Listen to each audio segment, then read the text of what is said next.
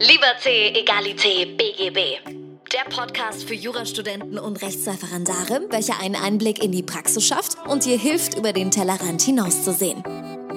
Und hier ist dein Host, Moritz Mümmler.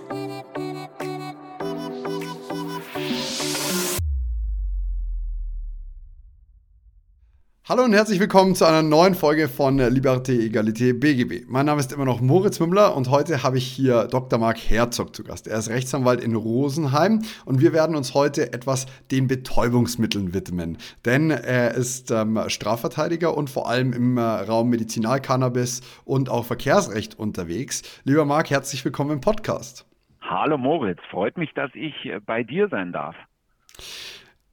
Ich freue mich auch sehr und ich freue mich auch sehr auf das Gespräch, weil es ja ein hochakutes Thema ist, auch mit der ganzen Cannabis-Legalisierung. Lass uns doch mal drüber sprechen, äh, kurz und knackig. Wie bist du denn überhaupt äh, Rechtsanwalt geworden? Wie bist du überhaupt an den Punkt gelangt, jetzt äh, Menschen weiterzuhelfen? Naja, wie bin ich Rechtsanwalt geworden? Wahrscheinlich äh, so angefangen wie du. Erstmal muss ich Jura studieren und äh, dann ist eben so die Berufsvorstellung, wo die Weichen sind, wäre ich Staatsanwalt, Richter, aber ich wollte eigentlich von Anfang an immer Rechtsanwalt werden.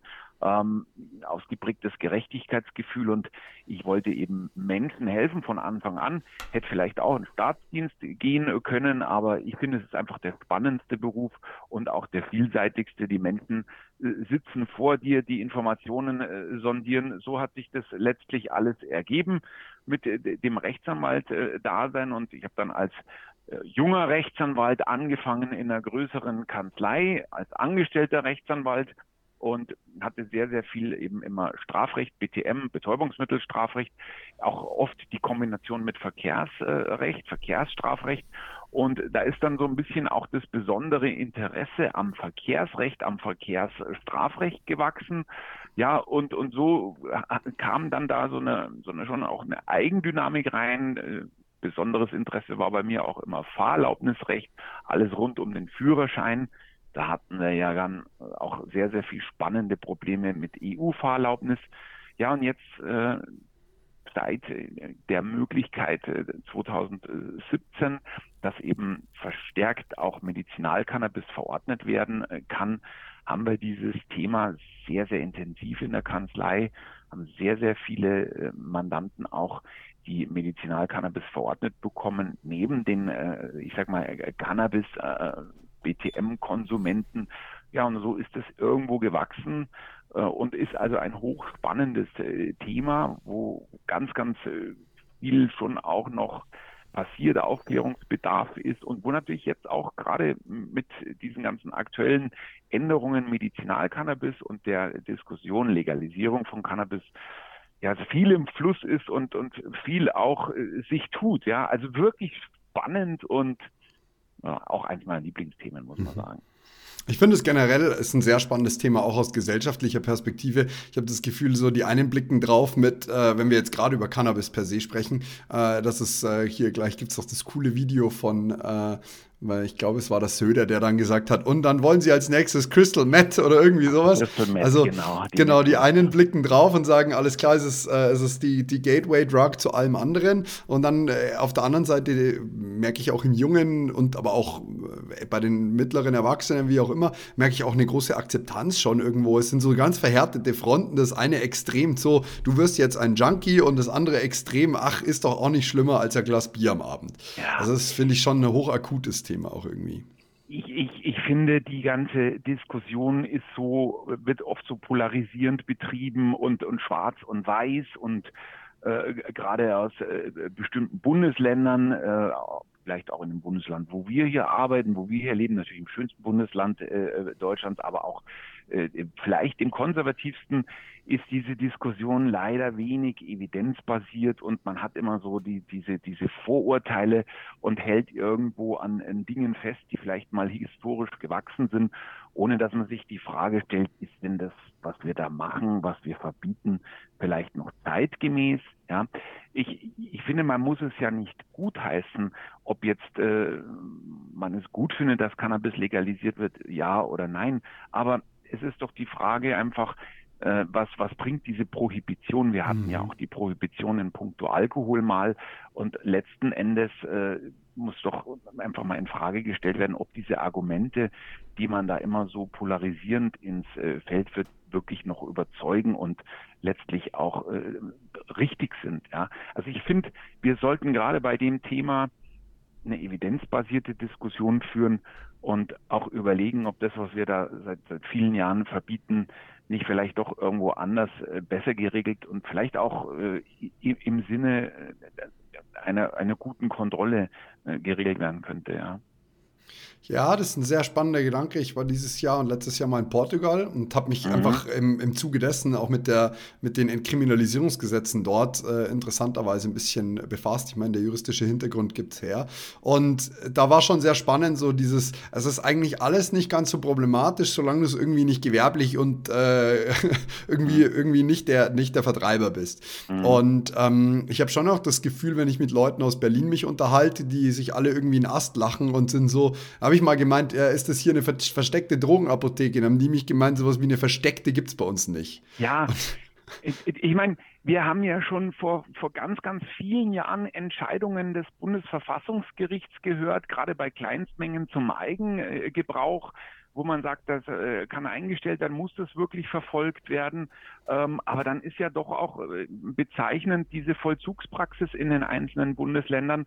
Und wir haben es jetzt hier die ganzen Jahre auch erlebt, dass wirklich Kleinstmengen an, an Cannabisbesitz äh, zum Eigenkonsum 0,2 Gramm Tabak-Marihuana-Gemisch verfolgt werden beim Ersttäter, wo man sich fragt, Mensch, Leute, ist es wirklich nötig? Muss das sein, die Leute äh, zu kriminalisieren? Und eines darf man auch nicht vergessen, ja, äh, wenn man sich die Faktenlage ansieht. Tabak, Alkohol, auch Drogen Tabak. Und das wissen sehr, sehr wenige. Und wenn man das Argument ins Feld führt, wird man immer so ein bisschen belächelt und so nach dem Motto, was erzählt ihr da? Aber Tabak hat eine extrem Nikotin, genauer gesagt, eine extrem hohe Abhängigkeitswirkung, also ein hohes Abhängigkeitspotenzial, anders als bei Cannabis. Ich will es nicht verharmlosen, aber da äh, sollte man doch auch äh, überlegen, welche in Anführungszeichen Droge verursacht die meisten Drogentoten und äh, das ist jedenfalls nach äh, den Statistiken sicherlich nicht Cannabis, äh, sondern eben ganz klar Nikotin, Tabak, ja, und mhm. Alkohol, auch die, die ganzen Folgen für das Gesundheitssystem. Aber da ist es eben so, das ist legalisiert. Da verdient der Staat ja auch mit entsprechenden Steuern. Ob das dann wirklich noch als Argument ins Feld geführt werden kann, äh, gegen eine Cannabis-Legalisierung ist, ist wirklich die Frage. Also ich finde, da ist diese Differenzierung, Tabak, Alkohol ist erlaubt und dann Cannabis eben nicht von der Wirkung her nicht, nicht wirklich überzeugend. Ja. Es ist ja auch sehr spannend, wie dann der Rückschluss gezogen wird. Ähm, die Argumentation, die ich auch schon gehört habe, war, naja, das eine ist ja erlaubt, deswegen ist es äh, in Ordnung, das zu, jeweils zu konsumieren und das andere ist nicht erlaubt und deswegen ist es nicht in Ordnung. Und ich habe mich in meiner Vergangenheit auch dabei erwischt, genau diese Argumentation ins Feld zu führen. Ich meine, mhm. in den letzten Jahren bin ich da auch wesentlich äh, toleranter, liberaler für mein Gegenüber anderen, gegenüber mir selber, wie auch immer geworden. Mhm. Ähm, aber es ist natürlich, dieser, dieser Rückschluss ist natürlich äh, dieses, dieses ähm, Top-to-Bottom-Prinzip. Sowas, nur weil es erlaubt ist, kannst du es auch gleich machen. Ähm, ich meine, wenn wir uns die, du, du hast es gerade, du hast es gerade sehr gut gesagt. Und was mir dazu gerade noch eingefallen ist, ist Tabak ähm, ist meines Wissens nach auch von den indigenen Völkern in äh, Südamerika, Mittelamerika sehr, sehr, sehr viel schon früher verwendet werden, verwendet worden, um mit den Spirits in Kontakt zu treten. Mhm. Und die Frage mhm. ist halt immer, wie verwende ich es gerade? Äh, Nehme ich es her, um irgendwie am Glüh Glühstängel den ganzen Tag äh, eine nach der nächsten durchzuzünden? Mhm. Oder ist es irgendwie ein monatliches Ritual? Ja, das ja. ist sehr spannend also, auch. Ich, ich, finde, da, da sollte statt äh, einen gesetzlichen Riegel vorzuschieben, der im Übrigen nicht nachvollziehbar ist, einfach äh, aus, ich bin kein Mediziner, aber so aus gesundheitlicher Sicht Alkohol und Tabak ist legal, Cannabis nicht. Äh, da sollte doch die Diskussion eher so sein, dass man aufklärt, die Menschen eben über diese Dinge aufklärt und dann eben auch zu einem eigenverantwortlichen, äh, in Anführungszeichen, Konsum erzieht, sodass jeder selbst entscheiden kann, ist das was für mich? äh, tut äh, das mir gut oder nicht und letztlich macht ja bekanntlich die Dosis das Gift. Ja? Äh, mhm der, der, der Genuss als äh, solcher begleitet die Menschen äh, seitdem äh, sie auf der Welt sind. Der eine genießt halt ein Gläschen äh, Rotwein und eine Zigarette, der andere vielleicht dann doch wieder deutlich zu viel. Und bei, bei Cannabis sollte eben auch darauf abgestellt werden, die Menschen zu sensibilisieren. Natürlich ist es ein Betäubungsmittel, natürlich hat äh, psychogene Wirkung, aber äh, das hat Alkohol eben auch. Und jeder ist da so ein bisschen auch für sich selbst verantwortlich, ja. Mhm. Mir fällt gerade nur, mir fallen gerade ganz, ganz, ganz viele Beispiele ein. Ich will da gar nicht zu tief reingehen, aber auch gerade, wenn ich mir überlege, wie, wie, eine, wie eine völlig falsch gesetzte Ernährung auf, auf, die, auf die Menge Schaden verursacht, wie Koffein ja. tödlich ja. sein kann, ja. wenn du zu viel konsumierst. Eine Koffeintablette kannst du trotzdem kaufen. Also es ist so ähm, sehr, sehr spannend. Mich würde tatsächlich interessieren, wie äußert sich das bei dir in der Praxis? Gehen wir mal in, in so einen Fall rein. Ich bin vor einigen Monaten, ist jetzt schon lang her, auf einer Party gefragt worden, ja, und wenn ich dann vor einigen Tagen äh, gekifft habe und ich werde von der Polizei angehalten, was mache ich dann? Dann habe ich gesagt, naja, also du hältst erstmal deine Klappe. So, wenn sie dich was fragen, dann kannst du auch lügen, wenn es, ob das dann sinnvoll ist. Du, du, kannst auch einfach deine Klappe halten. Ja, aber die meinen ja dann auch immer gleich, ähm, sie können einen Test durchführen. Dann habe ich gesagt, naja, ohne Anfangsverdacht wird das schwierig. Ja, aber wenn das zwei Polizisten sind, die konstruieren sich ja sofort einen Anfangsverdacht. Dann habe ich gesagt, naja, Jungs, das ist halt dann echt schwierig, so jetzt für einen Präventivfall herzugehen. Ich kann euch sagen, haltet die Klappe und fragt erstmal nach, wie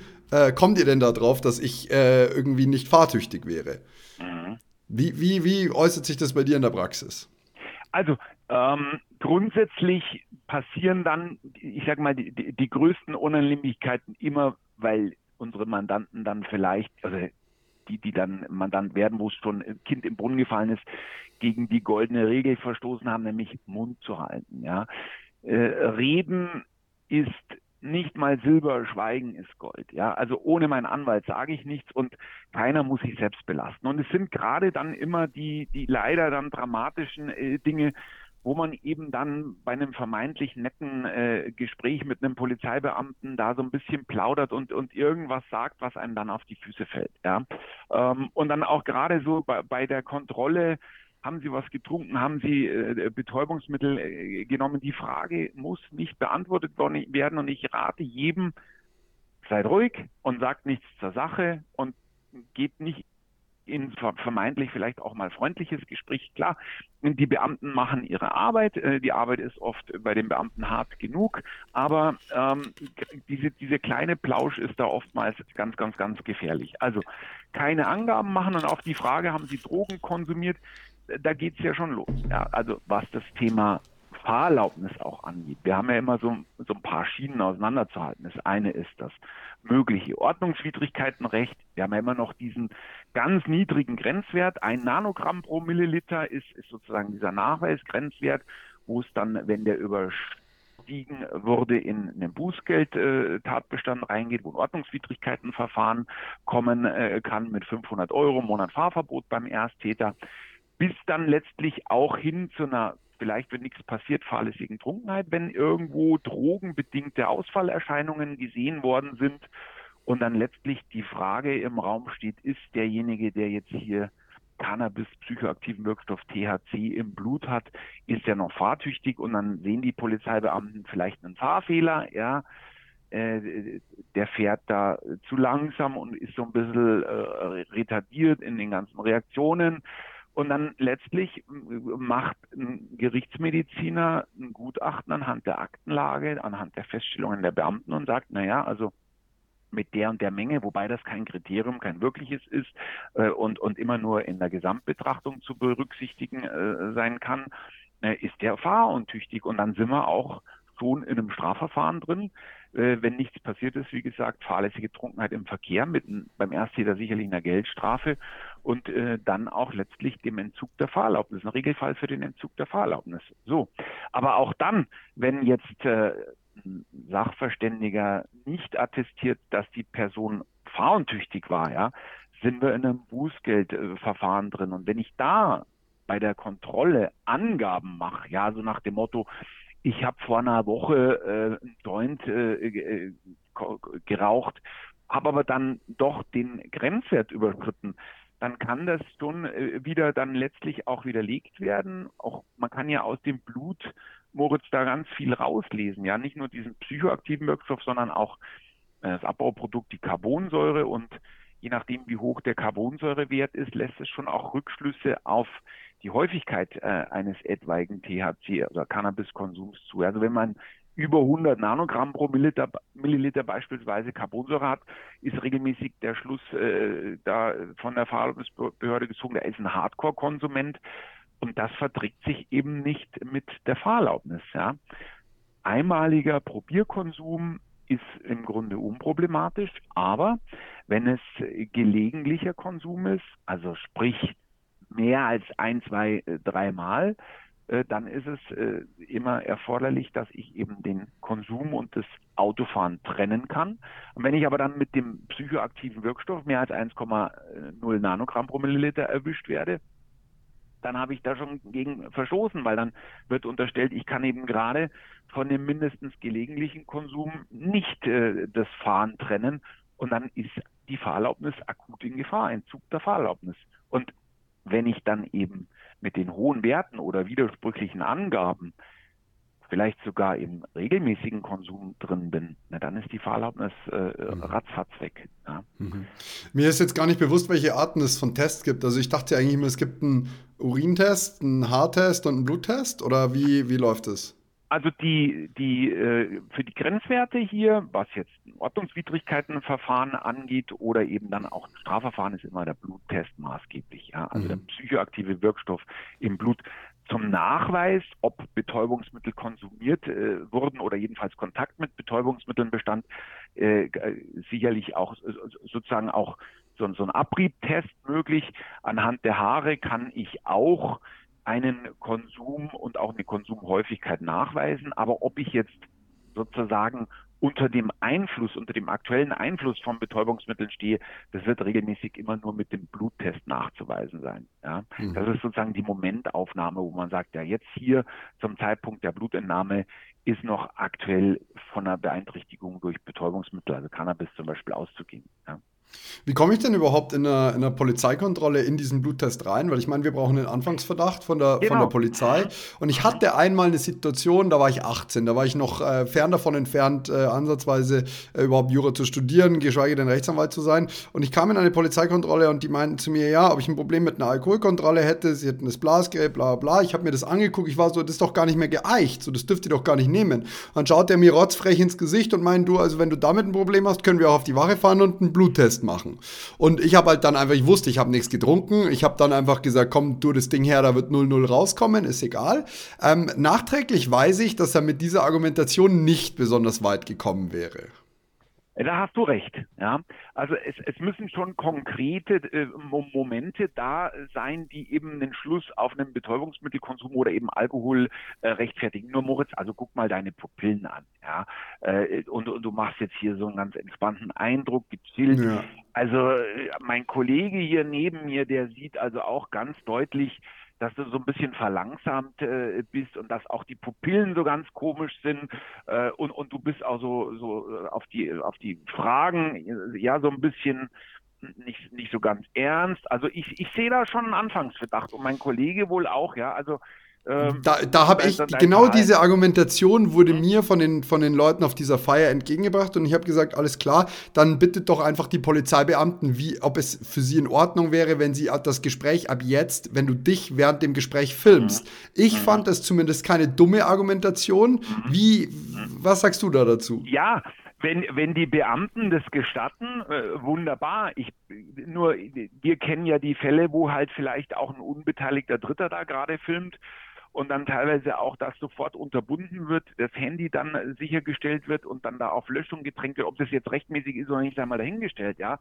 Nur, also ich, ich kenne jetzt äh, ganz wenige Fälle, wo, wo die Beamten das gestattet haben, dass dann da ge gefilmt wird oder. Aber, aber grundsätzlich gäbe es doch gar nichts zu gestatten, wenn ich nur mich selbst filme. Also jetzt mal, ich meine, das ist natürlich eine Utopie in der, in der Theorie mag oder in der Praxis mag es anders du nimmst ausschauen. ja den Ton auch auf. Ja, korrekt. Gespräch, ja, ja, Also korrekt. dann, dann bist es nicht nur wieder du selbst. Es gibt doch dieses, dieses Video auch, was, was viral war jetzt hier zu, zu Corona-Zeiten, ähm, wo auch diese Diskussion, ja, wo kommen sie her und, und so. Mhm, da, da, mhm. das war, da waren coole Beamte an und für sich, die haben das gestattet, ja. Ähm, also das wäre natürlich ein wunderbares Beweismittel, um dann vielleicht auch diesen angeblichen Anfangsverdacht zu widerlegen, ja. Wenn du so ein Beweismittel äh, generieren kannst, wunderbar, ja. Die Beamten so cool sind und sagen, ja, pf, kein Problem. Bei uns ist alles äh, ordnungsgemäß, können Sie ruhig aufnehmen, ja, äh, dann kann man es objektiv Mhm. eben mit diesem Video dann überprüfen, ja. Also die, Gut, und man bestell, unterstellt ja jetzt nicht pauschal den Beamten äh, keine vernünftige Eben, ich- Arbeitsweise, und das, deswegen- das sei ich mal dahingestellt, aber Ich wollte gerade ähm, sagen, also die machen ja in der Regel ihre Arbeit, die hart genug ist, wirklich ordentlich und ähm, klar, eine gewisse Skepsis ist überall im Leben angebracht, aber ich sag mal, wie man in den Wald hineinruft, so schießt er oft zurück. Ähm, ich sag den Mandanten auch immer, also goldene Regel, äh, Mund halten und bei einer Kontrolle einfach mal freundlich sein, sachlich sein, nicht frech äh, und, und die, die machen ihre Arbeit.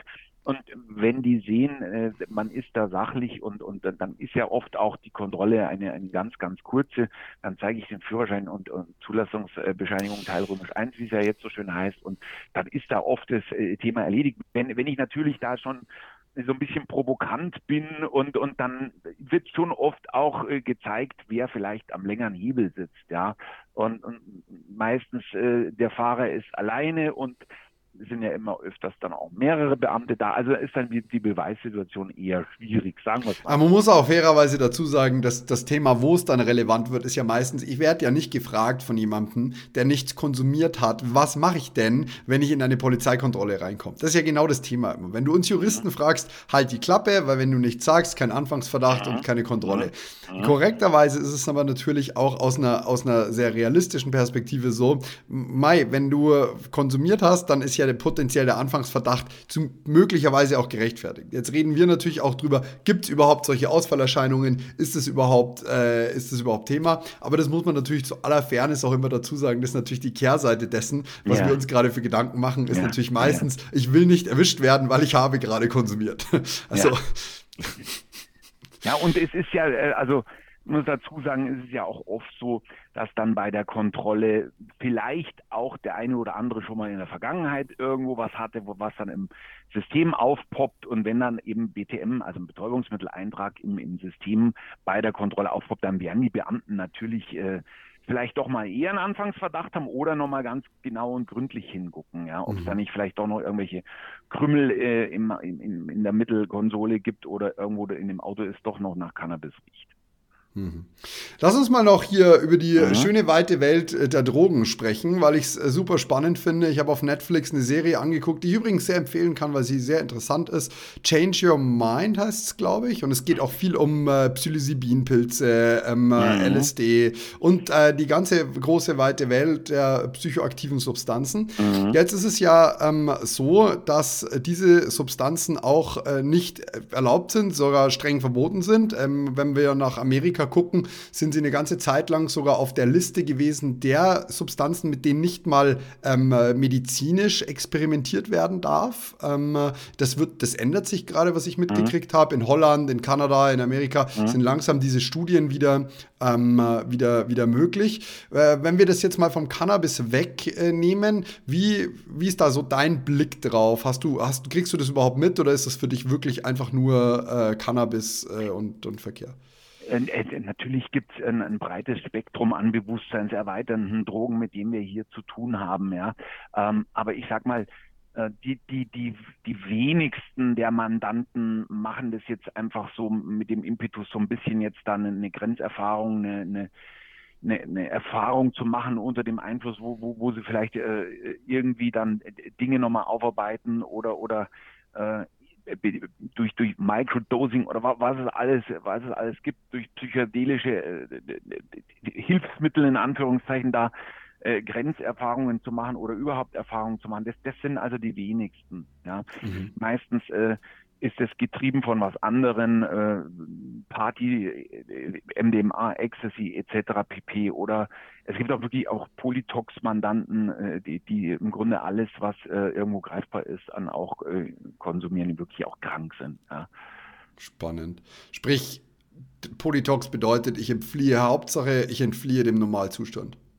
Ja, und, und äh, alles, was greifbar ist an, an Drogen, äh, nehmen diese Menschen. Ja, sind einfach wirklich auch Spannend. abhängig, hohe Abhängigkeit und, und Sprich, du, du kommst auch in Berührung mit äh, Menschen, die ähm, jetzt ganz anders als Cannabis irgendwie mit MDMA oder Ecstasy oder, oder Heroin, was weiß ich, ja, Auto Heroin. gefahren mhm. sind. Mhm. Ja. Gut. Ja. Mhm. Spannend wäre jetzt für mich die Überlegung, wenn ich sage, es ist ein Problem, ich darf nicht unter ähm, einem, einem, gewissen Konsum von Substanzen, darf ich nicht Auto fahren, weil ich Ausfallerscheinungen habe. Jetzt gibt es ja auch Substanzen, die die Leistungsfähigkeit extrem fördern und extrem verbessern. Ist das dann auch ein Problem? Also da muss man mal ganz klar sagen, wer Drogen konsumiert, ja, äh, ist nicht geeignet zum Führen von, von Kraftfahrzeugen. Mhm. Der einmalige Konsum von Betäubungsmitteln, also einer harten Droge, ist äh, sofort die Nichteignung zum Führen von Kraftfahrzeugen und eigentlich sofortiger Entzug der Fahrerlaubnis. Ja. Mhm. Die Ausnahme ist nur, dass wir das nicht ver ver ver verwässern oder unklar machen bei Cannabis. Bei Cannabis äh, kann es noch möglich sein, dass man geeignet ist zum Führen von Kraftfahrzeugen. Wie gesagt, einmaliger äh, Konsum ist sowieso unproblematisch bei Cannabis im Unterschied zu anderen Drogen. Ja, wenn ich mhm. einmal irgendwie MDMA, Ecstasy oder LSD nachweislich konsumiert habe, ist die Fahrerlaubnis weg, Futsch, Entzug der Fahrerlaubnis, wenn es die Fahrerlaubnisbehörde mitbekommt. Ja. Bei Cannabis, wie gesagt, gelegentlicher Konsum zulässig, wenn kein Beikonsum von Alkohol und anderen äh, Arzneimitteln vorliegt und eben der Konsum, der gelegentliche Konsum vom Fahren getrennt werden kann. Mhm. Regelmäßiger Konsum von Cannabis, Nichteignung, mhm. steht so in der Anlage 4 zur Fahrerlaubnisverordnung. So. Und jetzt, also das ist wirklich auch so ein hochspannendes Thema, denn was passiert jetzt mit der Legalisierung? Wir haben ja immer noch diesen ganz, ganz niedrigen Nachweisgrenzwert von 1,0 Nanogramm pro Milliliter. Und da gibt es äh, schon auch die, diese, diese langen Zeiten, dass sogar noch nach Tagen diese Nachweisgrenze überschritten ist, obwohl derjenige, der dann eben damit im Blut erwischt wird, keinerlei psychische Beeinträchtigung mehr hat. Mhm. Ich war jetzt äh, vor kurzem bei einer hochspannenden Versuchsreihe, wo Medizinalcannabis-Patienten, die es ja regelmäßig aufgrund einer ärztlichen Verordnung einnehmen, also nicht konsumieren, sondern als Arzneimittel einnehmen, die dann schon per se mit einem hohen Grundrauschen auftreten, obwohl jetzt kurz vor dem Messen, also wir haben, wir haben da gemessen bei Medizinalcannabis-Patienten, bevor der seine Medizin nimmt, wie viel psychoaktiven Wirkstoff hat er im Blut. Und da waren teilweise zigfache Überschreitungen dieses jetzt noch gesetzlichen Grenzwertes. Ja, Beispiel, einer hatte am Abend davor seine Medizin genommen und hatte dann bei der Messung schon über 20 Nanogramm pro Milliliter, aber 0,00 Beeinträchtigung. Ja, mhm. die Leute, die das regelmäßig nehmen, sind da topfit, weil sie es eben auch gewohnt sind. Ja, und auch bei diesen hohen Werten haben die keinerlei Leistungs- oder Konzentrationsbeeinträchtigung. Ja, also das ist eben auch spannend und es war ja jetzt auch der Verkehrsgerichtstag äh, jetzt, wo, wo eben auch am 60. Verkehrsgerichtstag war es jetzt hier äh, dieses Jahr 22 in Goslar, wo eben auch da der Arbeitskreis 2 gesagt hat, also nach dem gegenwärtigen Stand der Wissenschaft ist das, was jetzt wir da an Grenzwert haben, nicht mehr zeitgemäß. Ja, weil selbst wenn man so ein bisschen über dem Grenzwert ist, lässt es nicht zwingend noch einen Rückschluss äh, auf eine verkehrssicherheitsrelevante Beeinträchtigung zu. Also da ist auch wirklich Bedarf, äh, was zu ändern. Und wenn jetzt nur mal als Beispiel, wenn eine Legalisierung von Cannabis kommt, ja, und die Leute am Freitag oder am Samstag äh, sich dann da einen äh, durchziehen, wie es immer so schön heißt, und das vielleicht dann auch äh, mal öfters machen, am Freitag oder am Samstag und am Montag irgendwie in der Früh bei klarem Verstand in die Arbeit fahren, dann wird der Grenzwert meines Erachtens überschritten sein, obwohl mhm. die letzten Endes in der Regel tippitoppi fit sind. Ja? Und das ist einfach, bei Cannabis ist ein anderer Wirkungsmechanismus ein anderer Wirkmechanismus als beim Alkohol. Die, die, die Leistungsfähigkeit, die verkehrssicherheitsrelevante Leistungsfähigkeit nicht wirklich per se äh, ein Rückschluss aus äh, der sozusagen Konzentration des THC im Blut machen. Ja? Klingt ein bisschen komisch, ist aber so. Ist auch sehr spannend, weil ich hatte jetzt verschiedene Gedanken dazu. Zum einen war es so, okay, wenn ich das mit dem Alkohol vergleiche, meine Blutalkoholkonzentration sagt auch grundsätzlich noch viel darüber aus, wie, wie, wie viel ich von dem Alkohol spüren mhm. müsste. Jetzt mhm. würde man aber natürlich, jetzt muss ich mal Devils Advokat an der Stelle spielen und die Gegenargumentation einnehmen, weil ich es schon recht, recht naheliegend finde. Ähm, Jetzt müsste man aber dazu sagen, wenn ich jeden Tag besoffen bin, bin ich auch eher geeignet, Auto zu fahren nach einer gewissen Zeit, weil ich mich daran gewöhnt habe. Ja, das, das, stimmt natürlich nur um wieder evidenzbasierte Diskussion zu führen. Es ist seit Jahrzehnten gesicherte Erkenntnis in der Medizin, dass auch der geübte Alkoholiker, der vielleicht so ein bisschen äh, ja das Ganze mehr gewohnt ist, einfach aufgrund des Alkohols, wo man sagt, das ist eben mit der Konzentration geht es linear nach oben, die Beeinträchtigung nicht mehr kompensieren kann, auch wenn er es gewohnt ist. Ja. Mhm. Der Alkohol wirkt da anders und da sind einfach, ich, ich sag mal Schlagwort Tunnelblick, verlangsamte Reaktion, auch wenn er das gewohnt ist. Ich meine, jetzt mal unter uns, wir sind keine Kinder von Traurigkeit, aber 1,6 Promille, ja, da würde ich jetzt mal wetten, Moritz, das schafft von uns beiden keiner. Ja, und wenn, wenn so eine BAK bei uns äh, gemessen würde, dann liegen wir irgendwo wahrscheinlich halb bewusstlos in der Ecke. Und das Letzte, was uns in Sinn käme, wäre nochmal ans Steuerrecht zu setzen. Das also, ist mir zum Beispiel genau andersrum aufgefallen tatsächlich. Dadurch, dass ich wirklich seltenst Alkohol konsumiere, ähm, habe ich ein viel, ein, ein viel sensibleres Empfinden. Mhm. Ich persönlich bin gefühlt viel schneller betrunken. Das sagt man, ja. das, das sagt man dem ja auch. Und ich muss sagen, also du hast völlig recht, bevor ich mit 1,6 Promille auch nur auf dem Fahrrad steige, überlege ja. ich mir ganz genau, ob ich nicht einfach, ja. äh, ob ich noch in der Lage bin zu laufen. Also das ist schon du, wichtig. Du, du, und, und, also ich würde mit dir wetten, ich möchte es nicht ausprobieren, aber mit 1,6 Promille fährt von uns beiden keiner mehr Fahrrad. Ja? Du, wir können das auf die nächste DJ legen. wir können auf der nächsten DJ kommen mit dem Alkoholtester. Aber bitte lass die Latte etwas niedriger hängen. Ich glaube, wenn man, es ist schon spannend genug zu sehen, was bei 0,3 Promille und 0,5 Promille passiert, ja. Und wohlgemerkt, äh, wenn du mit bis zu 0,5 äh, Promille Auto fährst und dann nichts ist, ja, nichts an, an äh, alkoholbedingter äh, Beeinträchtigung feststellbar ist, ist es nicht mal ein Bußgeldtatbestand. Und lass mal den, mach mal so einen Trinkversuch mit 0,4 Promille oder so. Also das ist schon so ein Zustand, wo ich sage, entspannte Grundhaltung ist untertrieben. Da würde ich jetzt wahrscheinlich auch nicht mehr Auto fahren wollen. Mhm. Ja? Und du musst das schon mit, mit 1,1 absolute Fahrentüchtigkeit äh, muss ich schon auch mal hart trainieren.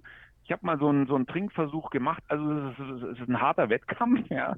Und am nächsten Tag, wenn du 1,1 hast, schwer krank, ja. Und wir sprechen dann über 1,6. 1,6 ist ja so, die, so die, diese Grenze, wo ich sage, wenn du mit 1,6 angetroffen wirst, ist MPU, ja. Äh, nicht ohne guten Grund. Also das ist hart, ja. hartes Training, hartes Training. Aber das wirft mir jetzt die Frage auf, ich meine, wir haben es gerade gehabt, okay, außer Cannabis, jeglicher Konsum von anderen verbotenen Drogen äh, führt zur absoluten Fahruntüchtigkeit. Nicht Eignung, generell, nicht Eignung, danke, danke, danke, mir ist gerade nicht eingefallen. So, jetzt gehen wir mal davon aus, ich war Alkoholiker und ich habe mich wirklich die ganze Zeit völligst aus dem Leben geschossen. Und zwar so, dass mhm. alles zu spät ist. Ich bin aber in der Zeit mhm. nicht Auto gefahren. Jetzt haben sie mich einmal damit erwischt, ich mache einen trockenen Entzug, ich werde irgendwann fertig und dann, dann, dann bin ich ja trotzdem wieder geeignet, um Kraftfahrzeug zu führen. Und bei jeglicher anderen Substanz, und wenn es nur ein bisschen Nachweis ist, das ist ja schon auch ein bisschen ist schon viel, oder nicht? Also ich meine, ich will es jetzt nicht in Schutz nehmen, weil ich will nicht, ich, ich, ich persönlich will also, nicht überfahren werden von jemandem, der konsumiert hat. Nee. Aber es ist ein, es ist halt äh, nur der Konsum, ohne dass ich gefahren bin, sagt schon, dass ich für immer ungeeignet bin. Das finde ich schon sehr spannend. Ja, nicht für immer ungeeignet. Also du musst deine beim, bei Betäubungsmitteln. Wir sprechen über einmaligen Konsum einer harten Droge. Ja. Ähm, wenn das der Fahrerlaubnisbehörde zur Kenntnis gelangt, äh, wird die Fahreignung in Frage gestellt. Ja? Und jeder, der mhm. Auto fährt, der einen Führerschein hat, hat ja auch so selber die, diese äh, Darlegungs- und, und Beweispflicht in Anführungszeichen der Fahrerlaubnisbehörde gegenüber zu beweisen, dass der geeignet ist zum Führen Kraftfahrzeugen. So, das heißt, äh, die, im besten Fall ab zur medizinisch-psychologischen Untersuchung und dann wird, wirst du medizinisch gecheckt, ob du eben entsprechend äh, die Leistungsdiagnostik durchläufst, Reaktionstest, Merktest, mhm. Aufmerksamkeit, Konzentration und so weiter und natürlich auch äh, ein Psychologe, der dich dann äh, exploriert, wo du dann sagst, okay, äh, es, es war jetzt mal äh, einmal sozusagen äh, Jugend- oder Erwachsenentum forscht. Es war so ein bisschen die Erfahrung, die ich da unter professioneller Anleitung irgendwo gesucht habe. Äh, aber ich bin total stabil und äh, habe meine Erfahrungen da gemacht und, und, und würde natürlich nie dann äh, irgendwie da mhm. ohne professionelle Anleitung das nochmal machen oder Auto fahren. Also da wird dir schon auf den Zahn gefühlt. Und wenn der Psychologe sagt, okay, also der Moritz hat da äh, seine spirituelle Grenzerfahrung unter professioneller Anleitung äh, gehabt, aber ist ansonsten stabil und da ist jetzt nicht äh, die Gefahr, dass er da eben äh, BTM äh, konsumiert, harte Drogen nochmal nimmt, dann, dann, dann hat er, kriegst du sozusagen grü grünen Aufkleber und hast eine positive MPU, aber das ist jetzt kein Selbstläufer. Ja.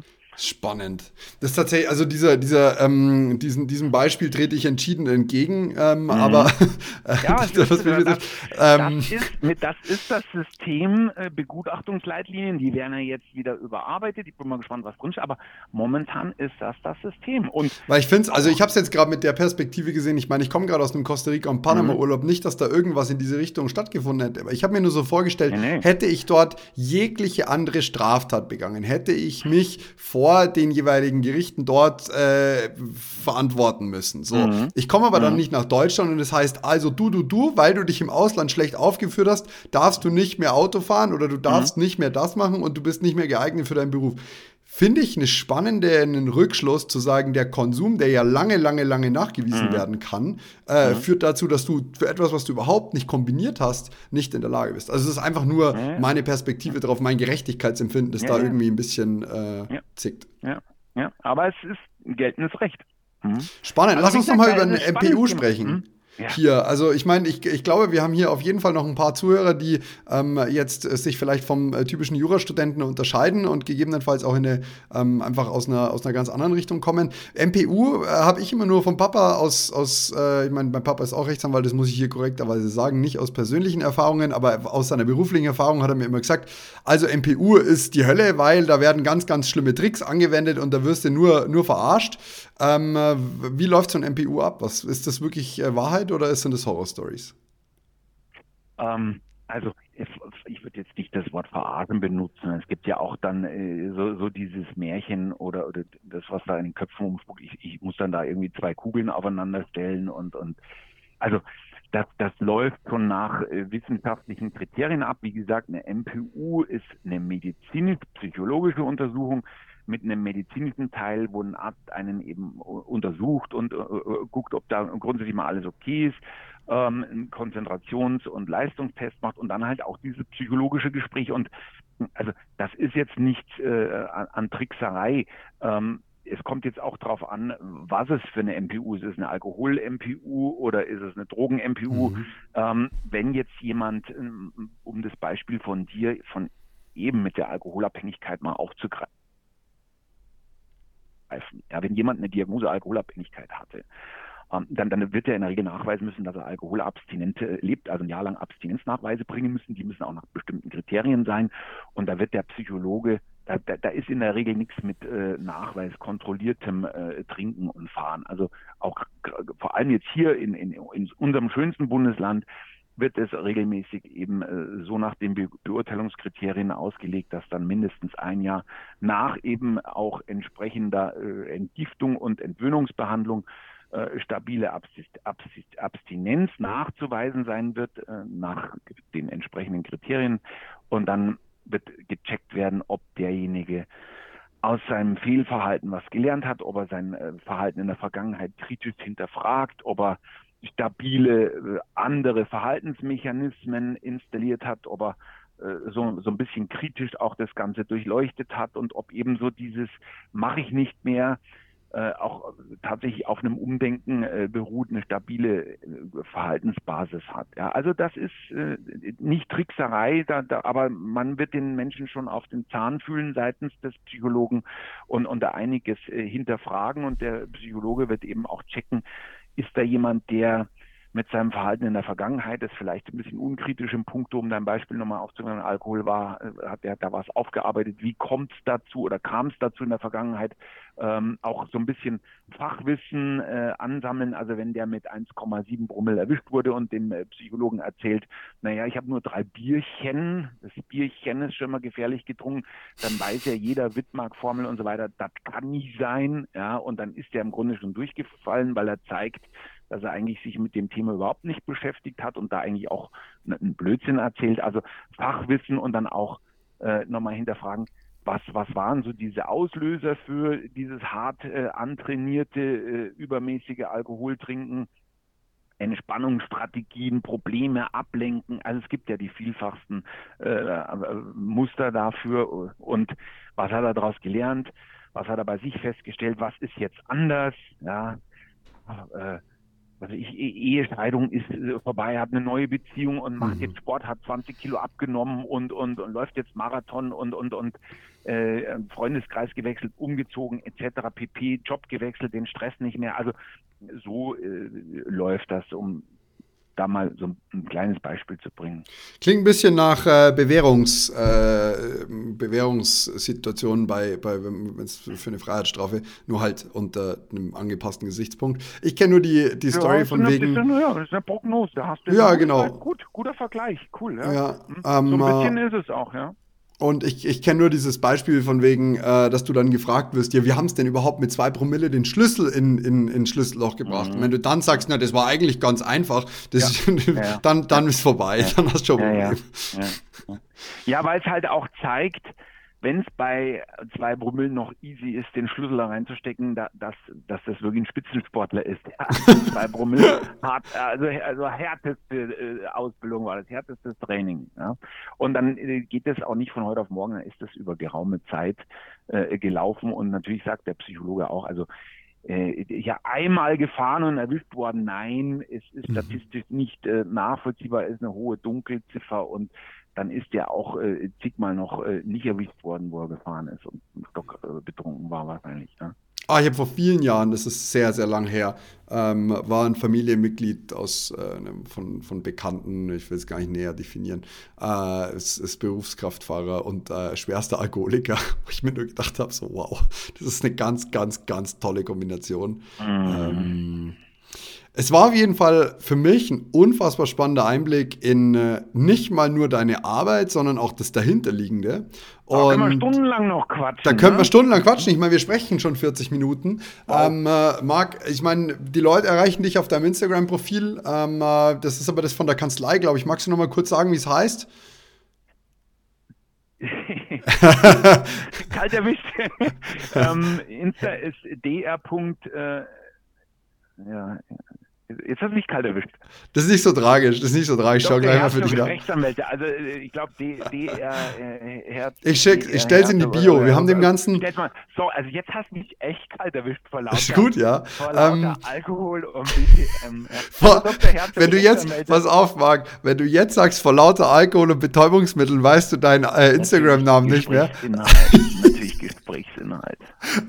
dann, dann wird es sehr, sehr lustig. Nein, es war, ähm, es war wirklich interessantes Gespräch. Wir haben, dem, wir haben deinem Instagram-Namen jetzt genug Aufmerksamkeit gegeben, als dass die Leute den in der Bio mal nachgucken. Ich weiß da gar nicht so ausdrücklich drauf hin. Ich vergesse auch immer unsere Werbung für die Taschen zu machen und äh, für die Planer und Schmuck und so. Ich vergesse das einfach. Coolste überhaupt. Cool gab es bei uns damals noch nicht, ja. Und, und die die Gesetzbuchtassen und boah, was wäre aus mir geworden, wenn es damals schon den 18-Punkte-Planer gegeben hätte? Stell ja, ich meine, dann hättest du den, dann hättest du Hau den Lukas mäßig endlich mal die Punkte voll gemacht. Also mit, mit zweistellig lässt sich nicht mehr einfach, damit kann man ja, nicht mehr einfach rumflexen, ja. Marc.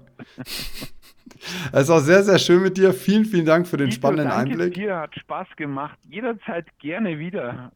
Du, wenn sich was ändert, wenn das Ganze legalisiert oh, worden ja, ist, dann müssen wir auf jeden mhm. Fall widersprechen, weil meines Wissens nach ist der Ausblick gerade, dass wir, so wie es aussieht, eines der liberalsten Drogengesetze in, in ganz Europa bekommen sollen, mhm. äh, mhm. so wie ich es verstanden habe.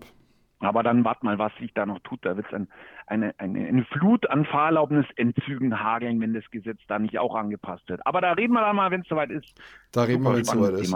Hey, ich wünsche dir eine schöne Adventszeit. Alles, alles Liebe und Danke dir auch, gell. Mach's gut, bis bald.